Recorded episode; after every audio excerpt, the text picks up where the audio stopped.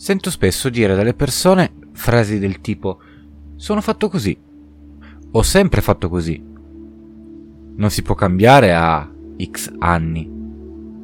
Quello che sto per rivelarti potrà sembrarti una sciocchezza, ma se mi dai un po' di fiducia, e a dire la verità me la stai già dando ascoltando questo mio audio, la tua vita potrà cambiare in modi che nemmeno immagini, già da ora.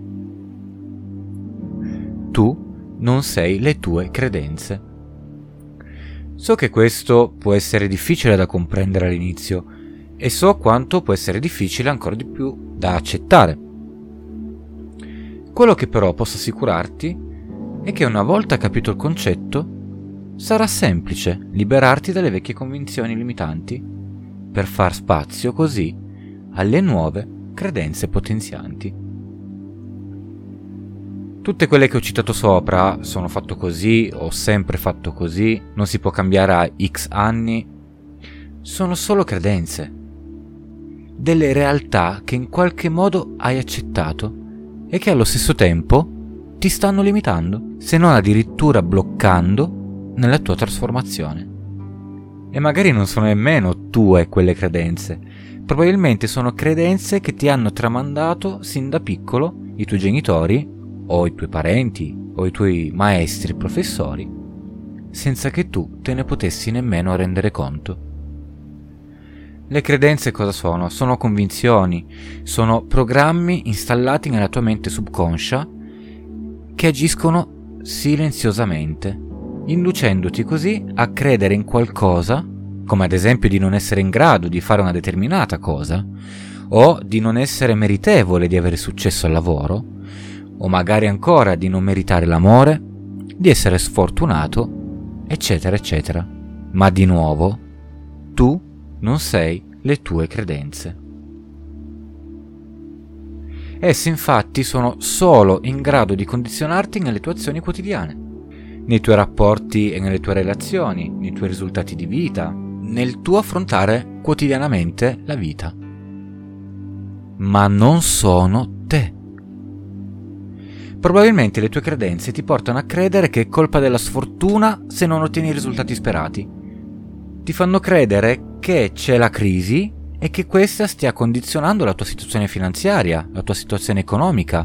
Ti stanno condizionando a credere che siano cause esterne a determinare alcune delle tue scelte o delle tue decisioni, come il fatto di non poter cambiare lavoro, ad esempio.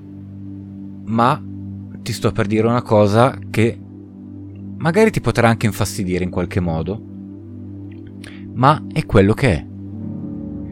Quando le credenze ti portano ad attribuire la tua situazione a cause esterne, stai palesando la tua sensibilità nel sentirti vittima degli eventi, scaricando così la responsabilità all'esterno. Conosco bene questa fase, conosco bene il sentirsi vittima della vita e degli eventi, e non è un bel posto dove restare.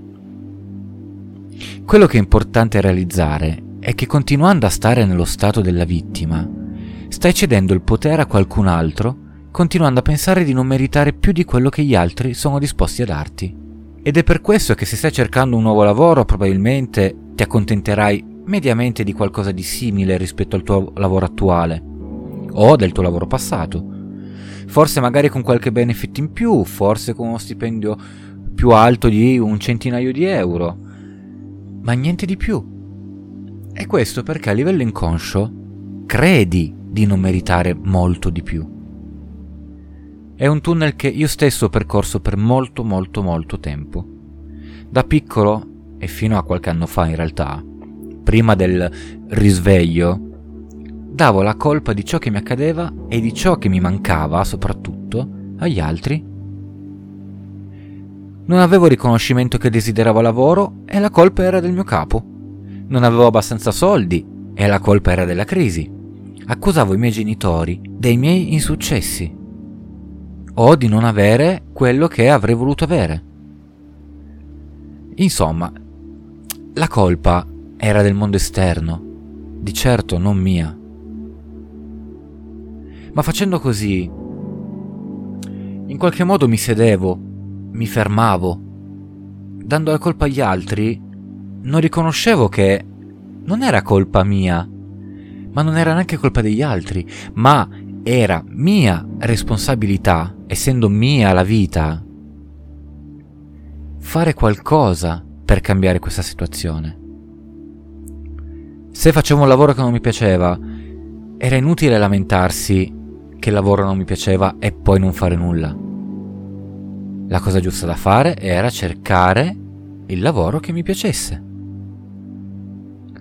Era cercare di fare magari quello che poi ho fatto, stavo per dire fortunatamente, ma la fortuna c'entra veramente poco. Sono riuscito a fare quello che voglio fare, la mia passione, aiutare gli altri attraverso gli strumenti che ho appreso negli anni.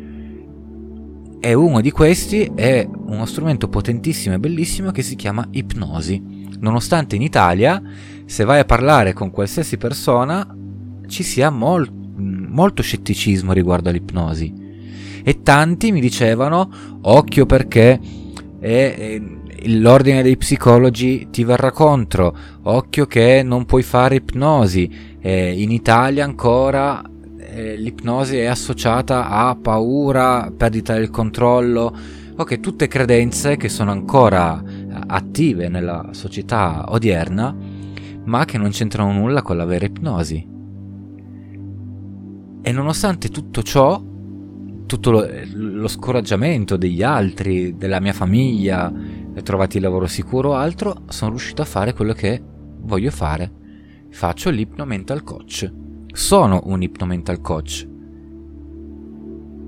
Lo stato della vittima è qualcosa di molto comune e non c'è da sentirsi offesi da questa cosa. Bisogna solo realizzare che lo stato della vittima è uno stato troppo accomodante.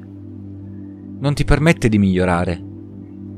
Anzi, ti permette, tra parentesi, di continuare a fare quello che stai facendo lamentandoti e dando la colpa agli altri se non stai facendo nulla per realizzare un tuo obiettivo, un tuo sogno.